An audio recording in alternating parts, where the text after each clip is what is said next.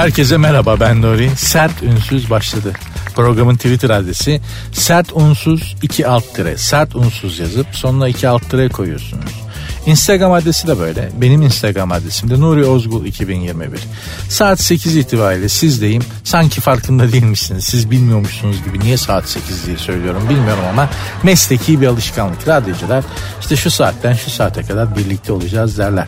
Bir şeyi bilmek yani belirli bir şey. Mesela ben şimdi her gün saat 8'de buraya işe geliyorum. Siz muhtemelen her gün belli bir saatte işe gidiyorsunuz. Belli bir saatte çıkıyorsunuz. Belli bir saatte yemek yiyorsunuz belli bir saatte belki diziniz var ya da neşfil iş. Belli bir saatte izliyorsunuz ve belli bir saatte yatıyorsunuz. Yani bir rutinimiz var. Rutin çok can sıkıcı ama bir yandan da güvenli bir alan. Yani biliyoruz ki bir sürpriz yok. Bizi bekleyen bir sürpriz yok. Bizi bekleyen e, ve nasıl tepki verebileceğimiz bir durum yok. İşte hayat hep böyle geçip gidiyor. Bu bir yandan çok can sıkıcı olmasına rağmen bir yandan da insanı mutlu eden ve güvenli hissetmesini sağlayan bir şey. Ha bütün kişisel gelişim dediğiniz saçmalık bunun karşısına kurulmuştur. Onlar der ki güvenli alanından çık risk al. Lan kredi kartının askeri ödemesi gelmiş 4500 lira. Neyin riskini alayım? Hayallerinin peşinden git. Evdeki çoluk çocuk ne olacak? Ha? Nasıl gideceğim ben hayallerimin peşinden? Bana bana bunu 18 yaşındayken söyleseydiniz ya. Bana bunu 18 yaşında niye söylemediniz? Gelmişiz 40 yaşına 50 yaşına hayallerinin peşinden. Ulan hayal mi kaldı? Hayret bir şey ya. Güven Erkin Erkal vardı. Sert kalın derdi. Lan yaş olmuş 40 ne sertliği. Nedense bir tek damar sertliği var. Artık bir tek damar sertliği var bünyede. Nasıl sert kalacağım hayata karşı? Üzerimden geçmiş zaten hayat. Diye böyle içinizi kararta kararta konuşuyorum ama söylemek istediğim şey şu. İşte bize sürekli bir şeyler gazlıyorlar. Güvenli alanından çık. Hayallerinin peşinden git. Korkma, risk al. İşte kaplumbağa bile başını kabuğundan çıkarıp e, önüne baktığı zaman ilerleyebilir. Lan ben kaplumbağa mıyım? Ve saçma sapan örneklerle kafamızı bulandırıyorlar. Aman abicim bildiğinizden şaşmayın. Bu aralar hayat risk alınacak böyle hiç hayallerinin peşinden gidilecek bir hayat değil. Midye gibi tutunduğunuz yere kalın. Bugünler öyle günler. Bir yere yapışın kalın abi. Neredeysiniz oraya yapışın kalın.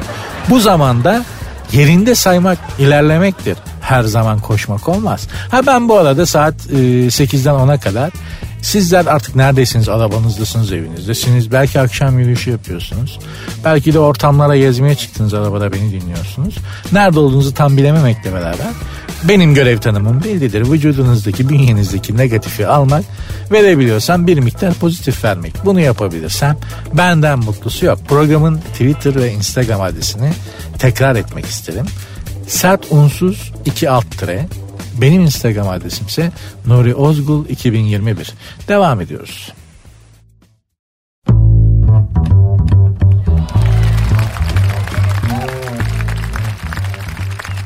Aleyna Tilki isim hepinize bir çağrışım yapmıştır. Yeni bir video klip yayınlamış Aleyna Tilki kızımız. Klipte bir kır düğününde robotla evleniyormuş. İşte genç yaşta büyük hayat tecrübesi diye buna denir.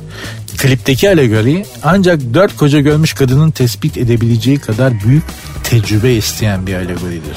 Düğün günü damadın küçük ev aletinden bir farkı yoktur. Rondodan, blenderdan bir farkı yoktur. Ona dönüşür. Mesela dikkat edin gelin daha atak, daha cevvaldir. Saçım şöyle olsun, makyajım böyle olsun, duvağımı şöyle takın. Damat tam tersidir. Kim ne derse evet der, ha ha der. Hani bu düğün fotoğrafları genelde nikah günü çekilir ya. O düğün fotoğraflarında damadın bakışlarına dikkat edin. Derinden derine böyle sahibini kaybetmiş bekçi köpeği gibi boş boş bakan bir ifade vardır damadın yüzünde. O ne biliyor musun? Serengeti'de, Zambezi'de yakalanan aslanların kaplanların gözlerinde de aynı bakış var. Bittim ben bakışı. Ha nedir? Kadınlar öyle zeki varlıklar ki bizim onları amiyane tabiriyle bizi dinleyen hanımlardan çok özür dileyerek söylüyorum bizim onları kafeslediğimizi tavladığımızı ya da evlenmeye ikna ettiğimizi ya da sevgili olmaya ikna ettiğimizi düşünmemize izin veriyorlar. Yoksa kafeslenen biziz. Bu gerçeği artık kabul edelim. Kadın seni görür, beğenir ve işaret koyar. Der ki bu benim. Sonra da senin onu tavladığını düşünmene izin verir. Yoksa bütün işlemi yapan kadındır. Bütün hareketi başlatan ve bitiren kadındır. Bu bu kadar basittir ve doğanın en önemli gerçeklerinden biridir. Aleyna Tilki mevzusuna dönecek olursak. Kır düğününde robotla evlenmesi falan bizlik işler değil. Biz damadın organiğini severiz. Aleyna dünyaya gel gel yapıyor. Bizim gibi orta yaş ve üstü gruba diyor ki sizin bir ayağınız zaten çıkırda. Benim müşterim 20 yaş civarıdır. Sizinle işimiz olmaz. Onlar da böyle işte robot, hi-fi, hi-fi, e, fiction, bilim teknik böyle spice şeyler seviyorlar. Yerden göğe kadar da haklıdır. 1970 civarında doğanlar ve ondan onlardan daha büyükler bizler bu dünyada birer mülteciyiz. Z kuşağı deyip burun kıvırdığımız bu çocuklar büyüdüler ve dünyanın sahibi oldular. Tıpkı bir zamanlar bizim yaptığımız gibi. Artık onların izin verdiği kadar bir yerimiz var bu dünyada. Allah sonumuzda hayretsin. Baksana robotla mamotla evleniyorlar. Dur bakalım daha neler göreceğiz. Bize ters bir şey yapmazlar inşallah.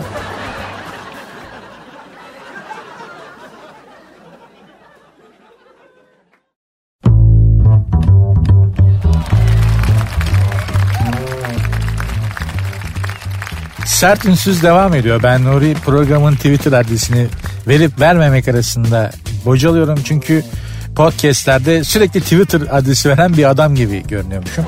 Sinir bozuyorsun abi de Canberk. O yüzden vermeyeceğim. Fakat şu an mikrofonda hattın diğer ucunda çok önemli bir insan var. Ee, Oscar Silver. Kendisi Afrikalı bir siyahi futbolcu idi. Futbolu bıraktı. Ee, belki Anadolu'dan bilinen, Anadolu'dan tanıyan vardır belki çünkü İstanbul takımlarında hiç oynamadı. Daha çok Yılmaz Vural'ın takımlarında oynadı diye biliyorum. Oscar. Nuriciğim merhabalar kardeşim. Nasılsın? Ne var ne yok? Sağ olun çok teşekkür ederim. Oscar'cığım sen kaç takımda oynadın Anadolu'da? Vallahi Nuriciğim saymadım. Yani bir elin parmaklarının fazlasıyla geçtim öyle diyebilirim. Yılmaz Hoca kadar değildir herhalde Yılmaz Vural. O kadar değil yani tabii ki Yılmaz Hoca ayrı bir ekol ama biz de Anladım. yani kendi çapımızda bir şöhret yaptık be Nuriciğim ya. Yapmışsın belli belli. Sen Anadolu'ya yani buralara futbol oynamaya mı geldin? Yoksa başka bir maksatla gelip hani siyahi zenci olduğunu görünce futbolcu yapalım bunu mu dediler? Şimdi ben ilk başta Nuri futbol oynamaya geldi ama ben girdi üniversite sınavına.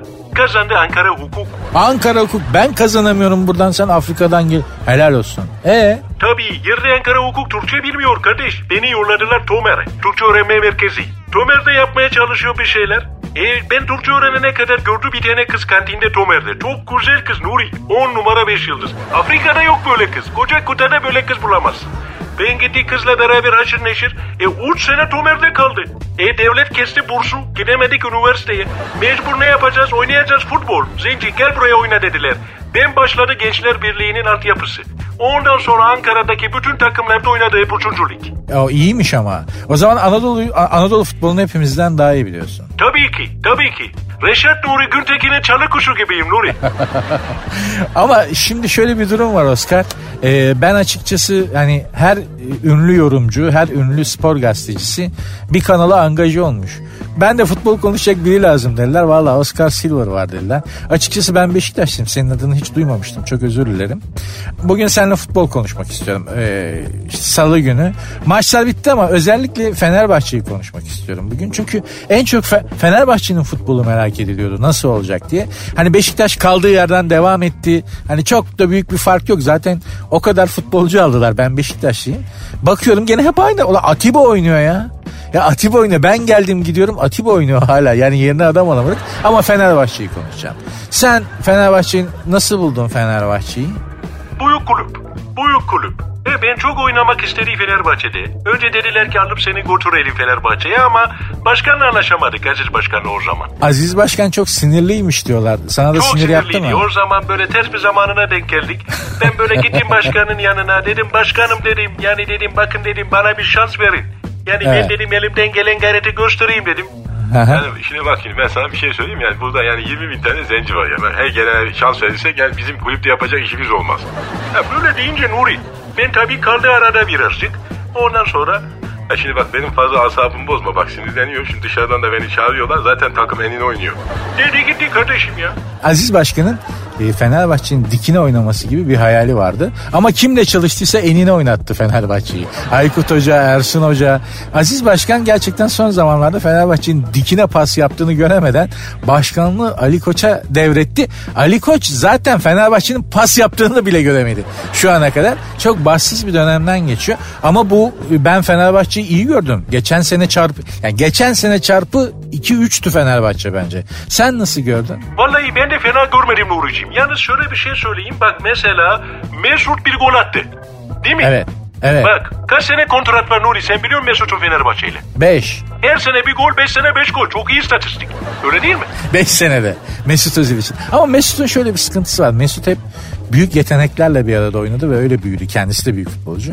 Fenerbahçe'de etrafında kendi çapında, kendi janrında yetenek yok galiba Mesut'un. Biraz onun sıkıntısını çekecek gibi görünüyor.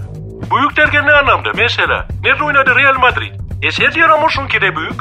Yani büyük derken hangi anlamda büyük? Birçok büyük futbolcuyla oynadı. Fenerbahçe'dekiler de büyüktür. Samat var o büyüktür. Ben Süleymani falan yok muydu? Onlar hep büyük ya. Futbollarından bahsediyoruz değil mi? Ha futbolların e tabii biz de futboldan bahsediyoruz. Yani futbol olarak da iyi topçular bunlar. E büyük ama tabii ki tabii ki büyüklük önemlidir. Ben Fenerbahçe'nin daha iyi olacağını düşünüyorum açıkçası. Yani, ben de öyle düşünüyorum. Umut vermedi falan diyorlar ama e, ben Fenerbahçe'nin daha iyi olacağını düşünüyorum. Bir arada bu arada biliyorum ki sen Galatasaraylısın. E severiz biraz sarı kırmızı da yani bizim tabii ki ülkenin bayrakları da sarı kırmızı. İtalya'da da Roma'yı tutuyorsun değil mi? Onlar da sarı her kırmızı türlü, galiba. Her türlü. Değil mi? Her türlü. Galatasaray için neler söyleyeceksin? Ama Totti'yi sevmem Nuri. Efendim? Totti'yi sevmem Nuri. Totti mi? Ha, Roma'nın kaptanı. Yok. Neden? Bence il kapitano değil. Aa bakma sen büyük sahtekar. Aldı 125 milyon euro para Roma'dan. Roma'dan büyük parası var Totti'nin ya. Vallahi ben Totti'yi sevmiyor kardeş. Yani ben öyle bir kişinin bir kulübün önüne geçmesi iyi değil Nuri. Şimdi mesela Fatih Terim de bir ama Fatih Terim de biraz Galatasaray'ın önünde değil mi? E birazcık öyle oldu. İşte öyle olduğu zaman sıkıntı oluyor güzel kardeşim. Olmuyor yani. Ben gittiğim mesela oynadı Kilimli Spor. E, e Kilimli Spor'da oldu ben en büyük yıldız. Herkes diyor ki Oscar, Oscar, Oscar baba, Oscar baba aşağı yukarı. E nerede Kilimli Spor? Yok. evet, Yani evet, yok. olmaz. Çok paran kaldı mı Anadolu kulüplerinde? E kaldı tabii Nuri. Yani şimdi 25 euro alacağım var Kilimli Spor'dan. E diğerleri 25 Anadolu 25 bin euro. Yok 25 euro. Oğlum 25 euro mu taktılar sana? E güzel kardeşim Nuri'cim ben zaten alıyor 500 euro para. E adam bana veriyor taksit taksit. Da 50 euro, 60 euro, 70 euro da. Yani nerede oynuyoruz be çamur sahada topçu yok ya. E kaldı 25 euro. Dediler sana çiğ köfte ayran verelim. Ben de istemedim. Ne yapayım çiğ köfte ayranı yani? 25 euroya çiğ köfte ayran olur mu? Olmaz. O zaman kaldı tabii ki ya. Senin ataların göçmemiş bir yere değil mi? Yani Yok bizimkiler kalmışlar kardeşim ne var yani çamur toprak toprak yerlerde ya Nuri'cim ya. Biz geldik buraya işte Ankara hukuk dedik bir şey olur dedik o da olmadı ya. Topçu olduk işte oradan oraya şimdi baskı işindeyiz. güzel güzel güzel.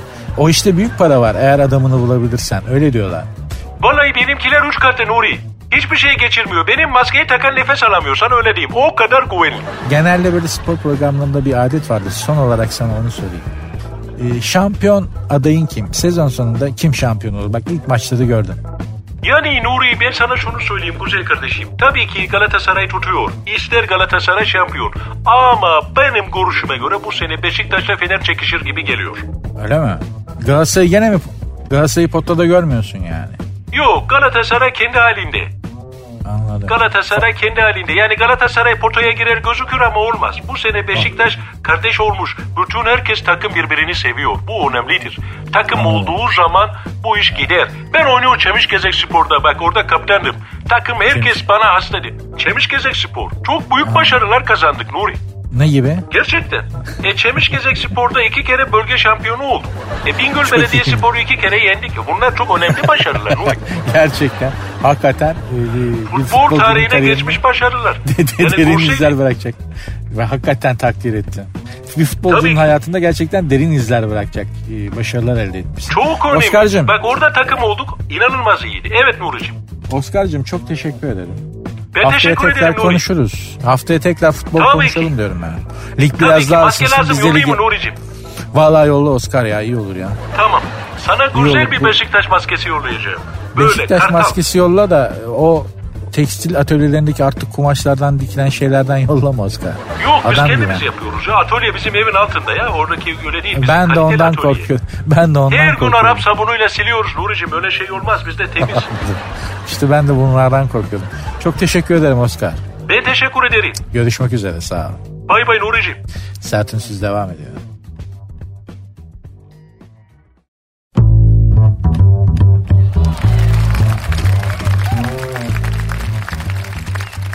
Sert Ünsüz devam ediyor. Ben Nuri. Programın Twitter adresi Sert Unsuz Sonunda da iki alt tire var. Sert unsuz yazıp sonuna iki alt tire koyuyorsunuz. Instagram adresi de böyle. Benim Instagram adresim de Nuri Ozgul 2021. Etkileşime geçerseniz sevinirim. Yani soru, görüş, fikir, düşünce, eleştiri, arıza, ileri geri konuşma, ne söylemek istiyorsanız, başkasına kızıp hırsınızı benden çıkarma, hepsine varım, hepsine okeyim Z kuşağının tabiriyle. Aşk oluversin, aşk oluversin gari filmindeki Derya karakteriyle tanınan oyuncu Aslıhan Malbora Buradan da Rütük'e bir not iletmek istiyorum. Korsan bir reklam ya da ürün yerleştirme yapıyor değilim. Kızın soyadı Malbora. Aslıhan Malbora. Pes etmenin kitabında yazmadığını söylemiş. Aferin. Ayrıca hayallerimi hep diri tutarım demiş. Fotoğraftan anladığımız kadarıyla kendini de diri tutmuş. Aferin Neslihan. Oyunculuğunu da, geliş, oyunculuğunu da geliştiriyormuş. Peki oyunculuğunu geliştirmek için ne yapıyormuş? Spor, müzik ve yabancı dil konusunda eğitim alıyormuş ki bunların hiçbiriyle oyunculuk geliştirmenin en ufak bir alakası yok. Oyunculuk eğer yeteneğin varsa iyi oyuncuyla karşı karşıya oynayarak gelişir. Yani usta çırak ilişkisiyle gelişir. Başka hiçbir türlü oyunculuğunu geliştiremezsin. Ha nedir? Biliyoruz da konuşuyoruz. Ha nedir? Ben sana söyleyeyim. Zaten Hollywood'da falan hiç şansın yok. İstediğin kadar oyuncu ol. Neden? Bizim oyuncularımız, bizim oyuncularımız, aktörlerimiz, aktörlerimiz, aktrislerimiz Hollywood artistlerinden daha mı az yetenekli? Kim diyorsa taş olur. Asla. Daha mı az yakışıklı, daha mı az güzel? Ne münasebet. Bir Burak Özçivit, bir Can Yaman, bir Kıvanç Tatlıtuğ. Bu kalibrede jön şu an Hollywood'da yok. Bak bu saydığım üç ismin kalibresinde jön şu an Hollywood'da yok. Peki buna rağmen bizim oyuncularımızın Hollywood'da neden şansı yok? Telaffuz yüzünden. Evet bizim İngilizce telaffuzumuz o kadar berbat ki en büyük dram filmini anında komediye çevirirsin. Where are you aslan diye sordu ya film dediğim karşındaki oyuncu. Where are you aslan? I am going to Los Angeles dediğin an zaten seni setten şutlarlar. Bir de şimdi Hollywood falan fantastik bilim kurguya kayıyor bütün filmler. Neşfili Şabak hep bilim kurgu, fasta, bilim kurgu, fantastik, hi-fi hep böyle şeylere kayıyor filmler. Bizim oyunculara hiç rol vermezler. Amerikalılar bunu yapabiliyor bir gün önce hırsız rolü oynayan bir adam ertesi gün Amerika başkanı rolünde izlerken o adamı yadırgamıyorlar. Biz yapamayız. Düşün Süpermen. Burak Özçivit'in Süpermen'i oynadığını düşün. Geliyor mu gözünün önüne? Aa Osman Gazi geçiyor diye bakarsın havaya. Çünkü adam daha bir ay önce Osman Gazi oynamıştı televizyonda. Şimdi Süperman olarak başın üstünde uçarsa olmaz. Biz hazmedemeyiz. Biz rolü aktöre giydiren insanlarız. Bakınız rahmetli Kemal Sunal yani. İnek Şaban'dan başka bir rol oynayamadı. Oynamasına izin vermedik yani. Bu arada Süperman dediğinde kırmızı mayo giyen ve bunun içine tight sokan bir adam. Bildiğin ibiş aslında bir bakıma. Amerikan süper kahramanlarının hepsi ibiştir, maskaradır. Bir de bir de bizde şu yüzden uçan kaçan kahraman yoktur. Amerikan egosu dünyayı kurtarmak gibi büyük işleri konu alır filmde. Bizim mefküremizde dünyayı kurtarmak gibi bir şey yoktur ki. O yüzden Süpermen Türk olsa ayak işine alıştırırız biz garibanı. Adam uçar gelir, adam uçar gelir konar. Abi beni çağırmışsınız ben Süpermen buyurun.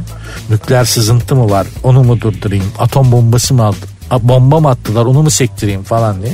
Yok bu oğlum arabanın lastiği patladı da step neyi bulamadım. Şunu bir zahmet kaldır da arabayı.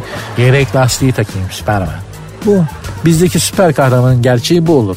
Onun da filmini yapmaya gerek yok. Süper kahramanı bizde ayak işine alıştırırlar.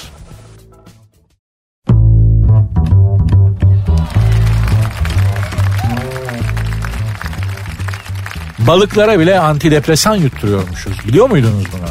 Hatta bakınız Osman Müftüoğlu hocamız gazete köşesinde yazmış. Son 3 yılda 61 milyon vatandaşımızın sinir ilacı kullandığını açıklamış Sayın Sağlık Bakanımız Fahrettin Bey. Bakan beyefendinin beyanatı yani kafamdan atmıyorum.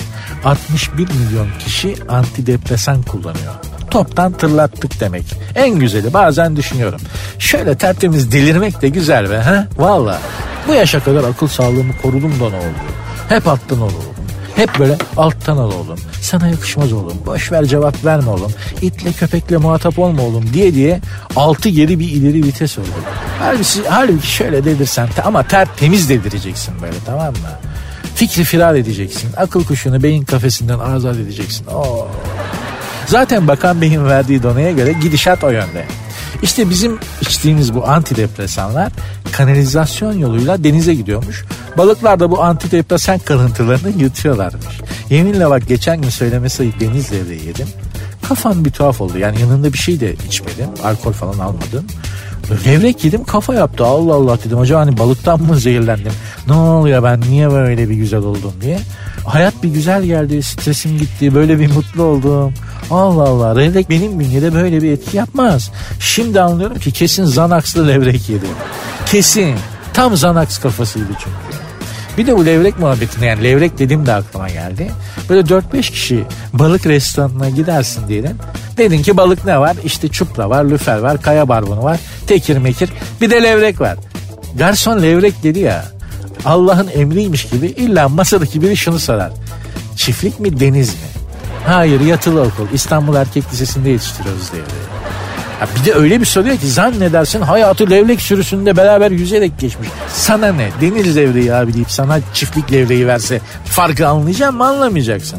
Sanki levrek çift, çiftlik levreği olunca Kırşehir'in Bozkır'ındaki Hurşit Emmi'nin sığır çiftliğinde yetişiyor. Lan deniz çiftliği dediğinde denizin içinde. O da aynı suda yetişiyorlar işte. Ama o soruyu sormanın bir havası var. Yani masadakilere diyorsun ki ben balıktan anlarım. Hele levrek piyu. Yani öyle böyle değil. Halbuki hani hayatı da bu kadar detaya boğmanın bir anlamı yok. Levrek var mı var iyi getir. Ye işte. Neden hayatı böyle çiftlik mi deniz mi? Niye hayatı böyle detaylara boğuyorsun? Ben de insanların hayatı detaylara bu derece neden boğduğunu anlamıyorum.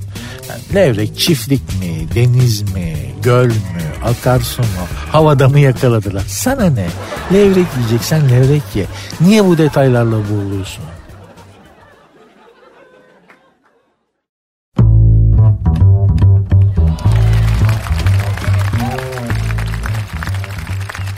Sert Ünsüz devam ediyor. Ben Nuri. Programın Twitter adresi sert unsuz 2 alt tire. Sert unsuz yazıp sonuna 2 alt tire koyuyorsunuz. Instagram adresi de böyle. Benim Instagram adresim de Nuri Ozgul 2021. Az önce antidepresan kullanımının Türkiye'de çok arttığından bahsetmiştim. Sayın Sağlık Bakanımız açıklamışlar. Yoksa ben kafamdan uydurmuş değilim. Hani Rütük'ten dinleyen falan vardır. Vay sen ne demek istiyorsun diye adımın kenarına not düşerler. O yüzden söylüyorum Sayın Sağlık Bakanı'nın açıklaması bu. Benim ifadem değil, benim tespitim de değil. Peki neden bu kadar antidepresana düştük? Yani kabul edelim bu Instagram'lar, Facebook'lar falan kendimizi biraz bu mecralara bakınca hayatın dışına edilmiş, tacı çıkmış gibi hissettiriyorlar. Bir açıyorsun herkes mutlu, herkes Bodrum'da, Marmaris'te, Ayvalık'ta, Ören'de yardırıyor. Herkes de bir havuz başında kocişiyle coşmalar. Ne oluyor diyorsun? Herkes bu kadar mutluysa ben neden değilim? Ben neyi kaçırdım? Bunlar neyi yakaladı da ben kaçırdım? Onlar bu kadar şenken ben niye bu kadar böyle kederliyim? Halbuki hepimiz biliyoruz ki kimse sosyal medyada gösterdiği kadar mutlu değil. Hatta kimse oradaki kadar güzel değil fotoğrafın vesikalık ya çektirdiğin fotoğrafı en az dört tane filtreden geçirmeden kendini beğenemiyorsun artık. Düşün yani böyle bir dönemde nasıl mutlu olacaksın? Şimdi ben mesela şey çok imrendiğimi hatırlıyorum bir gazete haberi okumuştum yıllar önce. Bir manken oyuncu hanımefendi havaalanında işte magazincilere yakalanmış. Nereye gidiyorsun demişler. Londra'ya gidiyorum. 3 ay sezon yaz sezonu 3 ay Londra'ya gidiyormuş oyunculuk eğitimi alacakmış. Ya ne kadar imrenmiştim ne kadar imrenmiştim yani. Londra'ya gidiyor. Düşünsene kazandığı parayla böyle 3 ay orada yaşayacak, oyunculuk eğitimi alacak falan. Ya öyle para kazanabilmek ve ben de kendimi oralarda eğitebilmeyi çok istiyordum. Sonra nasip oldu gittik ama derken bu haberi okuduktan yaklaşık bir, bir buçuk ay sonra Londra'ya bir iş çıktı bir televizyon çekimi için Londra'ya gitmemiz gerekti. Ben de çok mutlu oldum. Gittik bir İngiliz savaş gazisini çekeceğiz. Herif 90 küsur yaşında Çanakkale'de bize karşı savaşmış. Diyorum ya 90 küsur yaşında o zaman sanıyorum da Çanakkale e, muharebelerinden hayatta kalan 3-4 kişiden biriydi bu İngiliz savaş gazisi. Neyse gittik bunu çekmeye Londra'ya. Adamı getirdiler biz kameraları kurduk adamı getirdiler kameranın karşısına koydular. E konuş adam bir küfür etmeye başladı. İngiliz bu İngiliz Çanakkale'de bize karşı savaşmış. İngiliz savaş gazisi nasıl küfür ediyor? Ya söylemeye utanırım. Ya İngilizce öyle bir küfür ediyor ki hani adam 90 değil 60 yaşında olsa 4-5 kişi dalacağız yaşına bakmadan. 90 yaşında diye bir şey yapamıyorsun. Nasıl sallıyor? Ya ne oldu buna dedik. Yanında yardımcısı var. Hemşiresi. Ne oldu bu niye sürekli böyle küfür ediyor? Türk görünce böyle olur dedi. Böyle bir şey mi var? Böyle bir böyle bir şey mi var ya? Ben Yeni Zelandalı görünce çıldırıyorum abi. Ben de Papua Yeni Gine'yi gördüğüm zaman şeytana dönüyorum. Omen oluyorum. Böyle bir dünya yok ki. Mersi sonradan anlattılar ki bu adam Birinci Dünya Savaşı'nda bütün cephelerde sa- savaşmış. Ee, ve hayatı boyunca iki kere cepheden kaçmak zorunda kalmış. Biri Kutulamare'de Türk ordusunun karşısında, öbürü Çanakkale'de yine Türk ordusunun karşısında. Adam bütün hayatını Türklerden nefret etmek üzerine kurmuş. Bu televizyoncular da kim deyince Türkler geldi lafını duyar duymaz adam makinalı 90 yaşında görülmeyecek bir cevvaliyetle saydırıyor. Neyse işte o büyük İngiliz egosu iki kere çok büyük darbe almış bizden. Tamam dedik hadi olur yani adam ne yapalım eyvallah zaten 90 yaşında.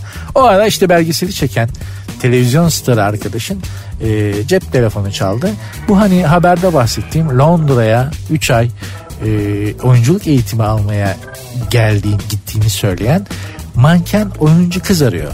Lo arkadaşlarmış Londra'da olduğunu duymuş buluşalım demiş. Aa ne güzel falan. Dedik ki gidelim bir çay içelim şundan. İsmini vermiyorum. Abi Londra'nın dışına çıktık bir yere gittik. Yani Londra'nın 20 dakika dışına çıktık. Orası Londra değil. Yani etraftaki insanlara bakarsan orası Pakistan'ın Afganistan'a yakın dağlık bölgesi Peşaver gibi bir yer. İngiliz Londra'dayız. Londra'dayız. İngiliz'in iyisi yok. 20 dakika falan dediğim gibi bir mesafeydi. Her tarafla Hintli, Pakistanlı, öyleli böyleli. Ya İngiliz'in iyisi yok diyorum o kadar yani. Tek tükte Türk var. Abi dedim ki yani biz burada böbreği bırakırız. Aman arkamızı duvara vererek yürüyelim arkadaşlar. Biz böyle el ele tutuştuk. Dikkatli dikkatli yürürken neyse işte bu kız geldi. 3 ay oyunculuk almaya gidiyorum Londra'ya diye. Havaalanında havalı havalı röportaj veren bu manken oyuncu kız geldi. Dedim ki ya sen ne arıyorsun burada? Burada adam kesiyorlar yani herhalde. Belli ki gece vakti. E, çünkü benim imajinasyonumda hatun ya Savoy'da ya ambasador otelinde kalıyor böyle anlatabiliyor muyum? Öyle bir havayla gitmiş ki. Ya benim de dayım dedi buraya dedi işçi olarak geldi yıllar önce inşaatlarda amelelik yapıyor.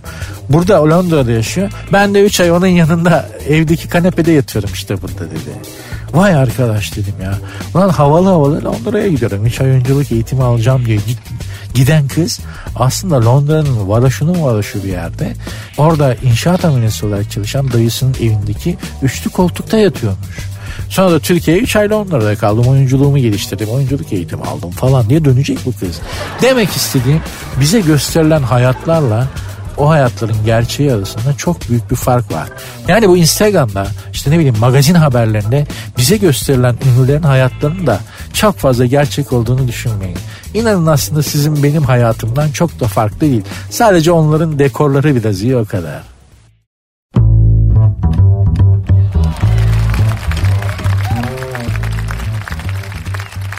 Twitter'da bir trend başladı. Bilmem farkında mısınız? Çıkma teklifi geri gelsin diye tutturmuşlar. Öyle istiyorlarmış. Hiç tavsiye etmem. Çıkma teklifi denen saçmalık hazır ortadan kalkmışken maziye gömülmüş, mazi olmuş bir hayaleti yeniden diriltmenin bir anlamı yok. Nedir o hayalet? Reddedilme korkusu. Çıkma teklifi şöyledir. Yeni kuşaklar belki bilmez. Bir kızı beğenirsin, Onunla flört etmek istersin.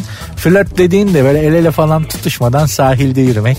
Yapabiliyorsan beraber muhallebi yemek, sinemaya gitmek falan hep. Hani flört dediğin öyle yani şimdiki gibi değil ki şimdi çocuk kızın diş röntgenini çekiyor yani söylemesi. Nerede öyle bir dünya? Öyle bir dünya yoktu o zaman. İşte bir kızı beğenirsin, onunla flört etmek istersin. Gidip ona sorman gerekir. Yani seninle çıkalım mı dersin bu herhangi bir yere çıkmak anlamında değildir. Ee, Z kuşağından dinleyen arkadaşlar için söylüyorum. Bu hani gezelim mi tozalım mı beraber takılalım mı el ele tutuşup yürüyelim mi falan gibi bir durumdur. Zaten bu spice bir şey yani Hani aya gitmek gibi bir şey kızın elini tuttuğun zaman o zaman bitmişti yani büyük kazan olaydın. O zamanlardan bahsediyorum arkadaşlar. İşte buna yani gidip kızla konuşup ondan hoşlandığını söylemek için mental hazırlık süresi en az bir ay futbol takımının sezon öncesi kampı gibiydi canım. Ya bunu yani çıkma teklifini aynanın karşısında çalışan arkadaşlarım vardı. Ee, Mehtap Selam Ben Ercan. Acaba diyorum yani ben acaba diyorum da ya falan. Kendi kendini eleştirir. Acaba mahallebiciye gidebilir miyiz? Mahallebiciye gidebilir miyiz dediğin an zaten bitti. Akıllı olan kız mahallebiciye gidebilir miyiz diye çıkma teklif eden salozu anında reddeder. Anında kırmızı kart gösterir. Ama beni dinleyen Z kuşağı kardeşlerime şunu söyleyeyim. Anneleriniz, teyzeleriniz, halalarınız sizin yaşlarınızdayken öyle enteresan kızlardı ki hemen evet ya da hayır demezlerdi. Standart bir cevapları vardı çıkma teklifine karşı. Bir düşüneyim. Ne kadar düşüneceği belli değil. Ne cevap verecek zaten belli değil zillinin. Hadi beklersin artık bir gün cevap verecek diye süründürürlerdi sağ olsunlar. Geçen sene ben bir check-up yaptırdım. Doktor bir kitle gördü. Şey olabilir dedim. Bir bakalım dedi. O şey olabilir dedi. İşte adını anmak istemediğim kötü bir hastalık olma ihtimali var falan dedi Allah korusun. Testlerini yaptılar. Sonuç ne zaman çıkar? Pazartesi. O hafta sonu cehennem haftası gibiydi. Yani düşünsene pazar gecesi yatıyorsun. Pazartesi sabah ölümcül bir hastalığın var mı yok mu onu öğreneceksin. Büyük gerilim cuma cumartesi pazar. İşte bu çıkma teklifinin cevabını beklemek de öyle bir stres evet mi öyle bir stres yaratırdı. Evet mi diyecek hayır mı diyecek. Sanki dünyanın en önemli şeyi. Sümüklünün teki aslında baktığın zaman ama o zamanlar beğendiğimiz bir kız bizi dünyanın en güzel kızı gibi geliyordu. Zaten üç günde bir cevap, üç günde cevap alamazsan o kesin hayır demektir. Bir de ifade için çok özür dilerim herkesten ama süzme salak diye tabir ettiğimiz arkadaşlar vardı. Onlar beğendikleri kıza çıkma teklif etmek için başka arkadaşlarını yollarlardı. Yani şöyle düşün. E, biri geliyor kıza Merve Selam ben Taner. Bizim Ercan'ı biliyorsun. Ben arkadaşıyım. Ercan senden çok hoşlanıyor. Gelmeye de çekindi. Çıkma teklif ediyor sana ne dersin? Ben böyle arkadaş adına bir kıza çıkma teklif etmeye gidip kızı kafalayıp kendisi çıkan çok çakal kanka tanıdım. Ha evet Allah kimseyi göndermedik. Gittik gittik, gittik çatır çatır kendimiz teklif ettik. Efendi gibi kendimizle dirildik yüzümüze karşı. Ama büyük sıkıntıdır gençler. Eğer böyle bir annelerimizin, babalarımızın, teyzelerimizin yaşadığı şu çıkma teklifi nostaljisini yaşayalım diyorsanız hiç tavsiye etmem ölmüş bitmiş çoktan mazi olmuş bir müesseseyi sakın yeniden tesis etmeyin. Siz idmanlı da değilsiniz çok üzülürsünüz.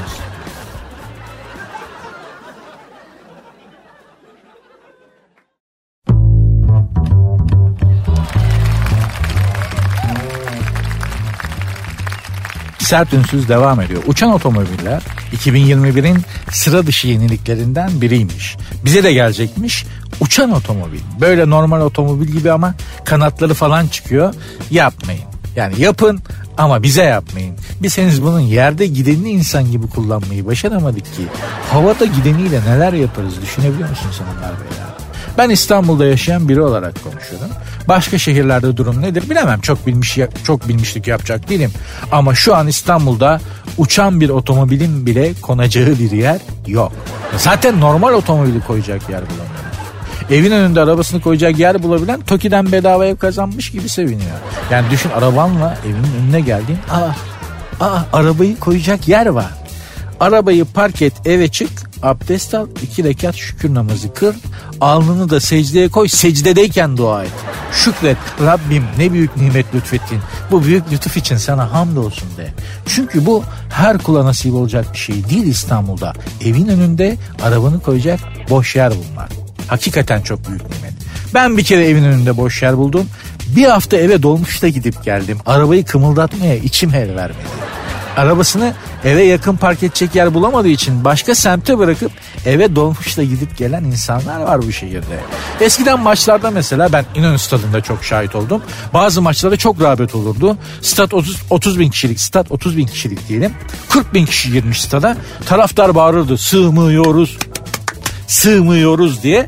İstanbul'da hep beraber yakında 20 milyon kişi sığmıyoruz diye tezahürata başlayacağız. Tüm bu her cümerç içinde uçan otomobil de gelirse var ya ben olacakları düşünemiyorum. Uçan otomobiliyle 6. kattaki eve girmeye çalışan mı ararsın? Otomobili uçar halde bırakıp halatla balkon demirine bağlayıp ve uçan balon gibi sabaha kadar havada bırakan mı ararsın? Sabah işe uçan otomobiliyle giderken İstanbul Ankara seferini yapan Türk Hava Yolları uçağına selektör yapar mı ararsın? Çok acayip şeyler geliyor gözümün önüne. Gerçekten çok acayip. Çok absürt. Şu uçan otomobil bize de gelse de biraz eğlensek aslında. Yerde gidenlerin tadı kalmadı çünkü.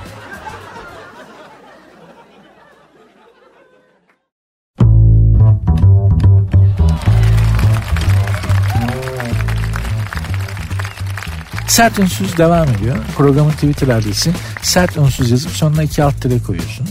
Instagram adresi de böyle. Benim Instagram adresim de Nuri Ozgul 2021. Financial Times dergisini biliyorsunuz ekonomi, finans dergisi. Bizim pek aramız değil, iyi değildir bu Financial Times'la. Ülke olarak iyi değildir yani. Ekonomik durumumuzla ilgili ileri geri konuşur bize kıtır atar. Gıcıktır yani Financial Times. Fakat ilginçtir bu sefer öyle yapmamış. Tam tersi Türkiye'yi Avrupa'nın teknoloji yıldızı ilan etmiş. Teknoloji bahsinde en iyi fikir Silikon Vadisi'nden değil İstanbul'dan çıktı diye manşet atmış. Financial Times. Şimdi burada biz bizeyiz. Biriniz Financial Times'a para yedirdiyse haber versin. Bunlar bizim için iyi şey yazmazlar. Yazmazlar. Hani bayram değil, seyran değil. Financial Times bizi niye öptü? Bilen varsa söylesin. Ben ekonomiden, iktisat biliminden hiç anlamam. Hem makroekonomi hem mikroekonomi falan okuttular bana. Hem de lisede. Öyle bir orta öğrenim gördüm. Yani istatistik, ekonomi, felsefe, mantık. Mantık diye ayrı bir dersimiz vardı ya bizim lisede. Böyle yani kal, kalabiliyordun yani dersten kalmak falan vardı. Mantıktan kalabiliyordum mesela. İkmale kalıyordum Eylül ayına falan. Öyle bir eğitim, orta öğrenimden geçtik. Buna rağmen bende ne mantık ne de ekonomik zihniyet hiç gelişmedi. Hayatta ne karar verdiysem gram mantıkla vermedim. Hep duygusal kararlar verdim. Sonuç bu. Akşam 8 ile 10 arası bıdı bıdı bıdı bıdı her gün radyoda. Biz burada gecenin vakti çene suyuna çorba yapıyoruz. Sonuç benim yaşıtlarım Amerika'da senatör oldu. Ama bir yabancı bizi övdüğü zaman niye bu kadar hoşumuza gidiyor? Ya bir yabancının bize dön bize dönüşmesi, bir yabancının bize dönüşmesi, Türkleşmesi neden içimizin yağlarını bu kadar eritiyor? Christoph Daum'u hatırlıyorum. Beşiktaş'ta ve Fenerbahçe'de galiba Bursa'da teknik adamlık yaptı. Maçlardan önce İstiklal Marşı okunurken o da dudaklarını oynatıyor diye ne kadar sevinmiştik ya. Ya bu adam 20 senedir bu ülkeye geliyor gidiyor daha Türkçe merhaba dediğini duymadım.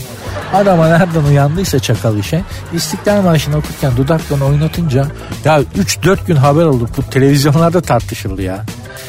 İstiklal Marşı'nı düzgün okuyan Türkiye Cumhuriyeti vatandaşı bile sayılır. Neden? Çünkü melodi ile sözler birbirini tutmaz. E, gerçekten dünyanın en güzel ulusal marşlarından biridir bizimkisi. Gerçekten çok güzeldir. Ama sözlerle melodi birbiriyle örtüşmez, uyuşmaz.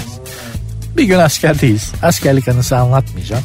Ama askerdeyiz. Dediler ki İstiklal Marşı'nı en iyi okuyan bölüğü seçeceğiz. Ben de diyorum ki yani bir bandodan bir subay gelecek ve bize İstiklal Marşı'nı okumayı öğretecek. Ben de diyorum ki işte prozotisini öğretecek. Nerede nefes alınır, tonlama nerede yapılır, pres nerede yapılır. Hani marşın inceliklerini öğretecek. Geldi subayımız. Biz hep beraber İstiklal Marşı'nı okumaya başladık. Bağırın lan dedi. Bağıra bağıra okumaya başladık. Daha çok bağırın lan dedi. Daha çok bağırarak okuduk. İstiklal Marşı'nı en çok bağırarak okuyan bölüğü İstiklal Marşı'nı en iyi okuyan bölük seçtiler. Diyeceğim ne zaman Türkleşmiş bir ecnebi görsem ben o adamdan inceden bir tırsırım. Sağlam pabuç gibi gelmez bana. Ne zaman batı dünyasında bizi övseler daha çok tırsırım. Bayram değil, seyran değil, Financial Times bizi niye öptü? Kafamda deli sorular. Çıkar kokusu yakında hiç merak etme.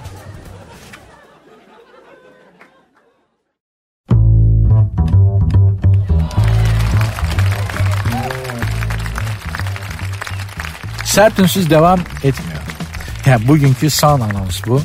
Bu anonsu da yaptıktan sonra ben artık evime doğru ufak ufak gideceğim. Ama madem bu saate kadar takıldınız şu anonsu da beraber yapalım da öyle dağılalım hep beraber. Gert Müller ölmüş. Gert Müller kimdir? Gert Müller dünya futbolunun en büyük golcüsüydü. Bakın golcülerinden biriydi demiyorum. Gert Müller dünyanın en büyük golcüsüydü. Düşünün iletişim ağlarının hemen hemen hiç olmadığı, Türkiye'de televizyonun akşam 6'dan gece 12'ye kadar 6 saat o da elektrikler kesilmezse yayın yaptığı yıllarda bütün dünyada ve Türkiye'de çok meşhur olmuştu attığı gollerle. Yani Allah bu adamı gol atmak için yaratmış. Çok belliydi. Ya yani öyle bir gol atışı vardı ki yani bir bardak su içer gibi, yolda yürür gibi. Böyle bir hani nefes alıp verir gibi. O kadar doğal, o kadar kendiliğinden olmuş gibi goller atardı ki gerçekten daha iyisi gelmedi. Gerd Müller'in bir golcü olarak yanına yaklaşabilen de olmadı bugüne kadar. Hani Ronaldo, Messi, o bu falan hani iyi futbolcular var ama golcü deyince dünyada tek bir isim vardır. Gerd Müller. Attığı her gol için bir kitap yazılabilirdi Gerd Müller'in gerçekten. Ama o attığı gollerin hiçbirini hatırlayamadan öldü. Çünkü Alzheimer hastasıydı. Allah iştenlerden uzak etsin. Herkesten uzak etsin. Yani dosttan düşmandan. Alzheimer hastasıydı. Ve şahane bir yetenek. Dünyanın en büyük golcüsü gelmiş geçmiş. Yaptığı o harika hareketlerin, attığı o mükemmel gollerin, yaşadığı sevincin, gördüğü sevginin hiçbirini hatırlayamadan bir süs bitkisi gibi, saksıdaki bir kaktüs gibi öldü gitti. Şimdi geriye dönüp baktığımız zaman bütün o hayatın ne anlamı vardı o zaman Gert Müller için? Adam kim olduğunu bilemeden, adını bile hatırlayamadan öldü gitti. Galiba bazen hayat bizim için değil ama başkaları için daha anlamlı oluyor. Yani siz kendinizi anlamsız, gereksiz. Zaman zaman hepimiz hissediyoruz ya ne işim var. Ben ne iş yarıyorum ki? Bu yaşadığım hayatın ne anlamı var? Bunlara ne gerek var diyorsunuz. Sizin için hiçbir anlamı olmayabilir ama bazen başkalarına, başkaları için sizin varlığınızın ve sizin yaşadığınız hayatın çok büyük bir anlamı olabilir. Gerd Müller'in bütün dünya için büyük bir anlamı vardı. Gerçekten onun attığı golleri seyretmek, bir Rembrandt tablosuna bakmak, bir e, Monet tablosuna bakmak, bir Chopin nokturunu dinlemek gibi bir şeydi. Sanat yapar gibiydi. Adam bunların hiçbirini hatırlamadı ama biz hatırlıyoruz. Ve gözümüzün önüne geldikçe de mutlu oluyoruz futbol severler olarak. Diyeceğim kendinizi fazla yormayın, yıpratmayın. Yani bak adam gerçekten hiçbir şey hatırlamadan öldü gitti. Allah hepimizin sonunu hayretsin. Kendinizi de fazla hırpalamayın. Çünkü hayat bizi zaten yeteri kadar hırpalıyor. Pamuk Prenses'in ayakkabısını kaybettiği saatlere geldik. Ben yavaş yavaş gidiyorum. İnşallah yarın tekrar bir araya gelebiliriz. Görüşmek üzere. Sert Ünsüz yarın saat 8'de sizlerle birlikte olmaya gayret edecek. Programın Twitter adresi Sert Ünsüz yazıp sonuna iki alt tere koyuyorsunuz. Instagram adresi de öyledir. Benim Instagram adresim de Nuri Ozgul 2021. Görüşmek üzere. İyi akşamlar.